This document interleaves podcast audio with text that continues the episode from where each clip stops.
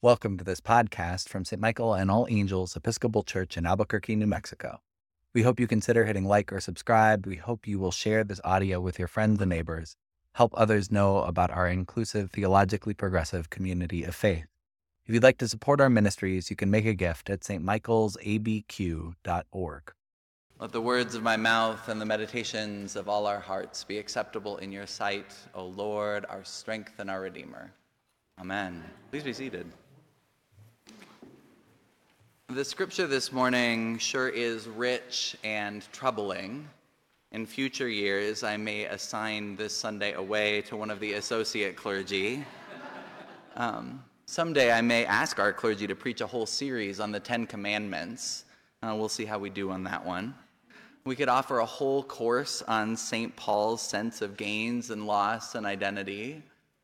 But this morning, I want to sit today with Jesus' disturbing parable we have within us, I think, a deep need for allegory, for mystery.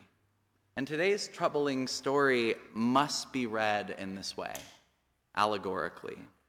There are several symbols throughout Jesus' story. I'm, I'm not going to try to cover all of them, don't worry. But I want to talk about the watchtower. I can't read this parable without immediately hearing in my mind a very particular guitar riff. In 1968, Jimi Hendrix released his recording of All Along the Watchtower. And on Spotify today, it's the most listened to track for Hendrix. And the song, of course, was originally composed by Bob Dylan. And there are just 12 prosaic lines. Of the characteristic of Dylan's style, there's no easy interpretation of the song. And many have wondered whether the song, due to Dylan's Jewish heritage, is playing with the prophet Isaiah?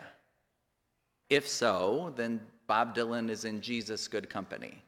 That's what Jesus is doing today, is playing with some images from Isaiah. This allegory is older than even the New Testament. And I think it's important to name the Jewishness in this story because parables like this one have been used in very anti Jewish, anti Semitic ways, haven't they? And scholars, even old John Calvin himself, think that reading this story against the Jewish community is a cop out. This is a story about what happens when religious people writ large and religious authorities specifically abuse their power. So, Bob Dylan and Jimi Hendrix knew a thing or two about abuse of power. The song builds ominously. Again and again, we hear about the watchtower as the wind begins to blow. And it's the storm, I think, why I associate this with Jimi Hendrix. It's, it's the guitar riff that he has is so dark, it builds the tension in this allegory. You can almost feel the dark clouds rolling. And the watchtower is a powerful image, isn't it? It's an allegorical image.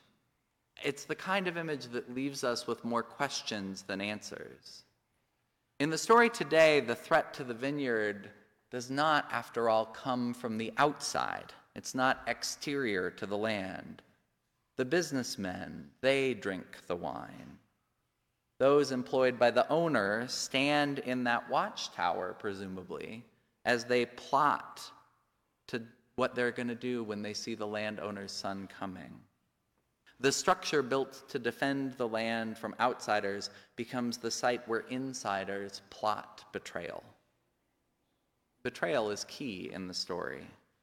If I were a preacher a few centuries ago and we read this story during the start of stewardship season, I might have used the image of God's wrath to try to frighten you into being generous to the church.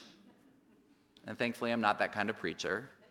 I also get the sense this isn't the kind of congregation where fear works as a good motivator. I will say there's a reason we read this story in the fall stewardship season. Because within the betrayal is a theological economics. Those who are entrusted to care for the land, to watch over the land, they have taken what wasn't theirs to take. The fruit that didn't belong to them made them rich and made them greedy. There's an injustice at the heart of this story, an economic injustice. I don't think we talk enough about justice when it comes to our conversations about giving in the church. In the Episcopal Church, at least, we tend to talk about giving thankfully back to God. We talk about abundance. But most of Jesus' stories don't center there economically. Jesus is less concerned that we be thankful givers. Christian generosity is meant to be about transforming unjust structures. In this story, it's, it's just one of many that Jesus is sharing in this part of Matthew that talk about economic injustice. And he knew economic injustice in his own time. A few in the time of Jesus grew wealthy off the labor of the many. In our own day, some of us have a superabundance while our neighbors have too little. The lines at our food pantry are growing. The numbers of asylum seekers are growing and growing that are served by our landing ministry. And in that sense, I wonder whether the image of the watchtower is an invitation to pay attention. Many of us in this church have been economically advantaged. We've grown up with abundance. And notice I say many, not all, but many. And this is one of the several stories Jesus tells of God's economy. In God's economy, there is enough work and there are enough wages for all. In God's economy, hoarding has no place. In God's economy, those who have been forced to flee their homeland, the immigrants among us, find welcome and employment and the possibility of a new life with dignity. Now, you may say to me, Mike, look around you. We don't live in God's economy. I disagree, and I'd point to the watchtower. I believe we do live in God's economy, but too many of us in our society have gotten used to shutting our eyes. There's a gap, yes, between our lived reality and God's ideal. We know that our economics are broken. And I believe that God is always at work to close the gap. God yearns for justice. One of the ways that we practice justice is through generosity. I, I, had a really important mentor in my life. My first rector at the church I served in Washington, D.C., the Reverend Dr. Luis Leon, and he had one of the best stewardship lines I've ever heard. It goes like this He used to say, Every season, money is a powerful tool. If you're able to give away some of your money, you have power over the tool. If you can't give away your money, it has power over you. It's a good line. Because money is a powerful tool, and it can be used powerfully to right wrongs, to mend fences, to do the work of liberating our neighbors. Giving can give us power over the tool. No watchtower will save us from our own anxieties about money, but generosity has the capacity to loosen us up. I hope you practice transformative generosity, and I hope that St. Michael's is one of the places you see justice being done. I hope this is one of the places that you choose to practice generosity. Your stewardship committee is in the midst of a bit of a transition. And we're talking about moving our model to a model of year round stewardship. And don't worry, it doesn't mean that we're going to be in a perpetual pledge drive. I promise that we won't try and copy NPR and suspend programming uh, multiple times a year. But a lot of the idea for the year round stewardship originated with JP. It's part of his work of community care. JP asked the committee what would happen if through the year we sought to tell stories about how the generosity of this congregation is making a difference? What if we highlighted the way we take stands in this place for kids in our neighborhood, for families who need a safe, affordable place for preschool? What if we told the stories of people helped by our food pantry or folks supported by the pastoral care ministry of your clergy? What if we gave you the bird's eye view of the life of one of our youth who's preparing for confirmation? Uh, what if we talked intentionally about the ways your donations allow us to make room for the landing, to open our doors to asylum seekers, making sure they have a place to stay which is warm and safe and welcoming. Following this allegory of the watchtower, what if we told the stories of how St. Michael's does not look out just for our members, but for our wider community? We're planning to thank this congregation year round, to invite you to continue to support these ministries, which make a real impact for our neighbors, for those beyond our walls. The story of the watchtower that we hear from Jesus today is a tragedy, in part because there was such potential. This is not the foreground of the story, but the background. That's why allegory is so powerful.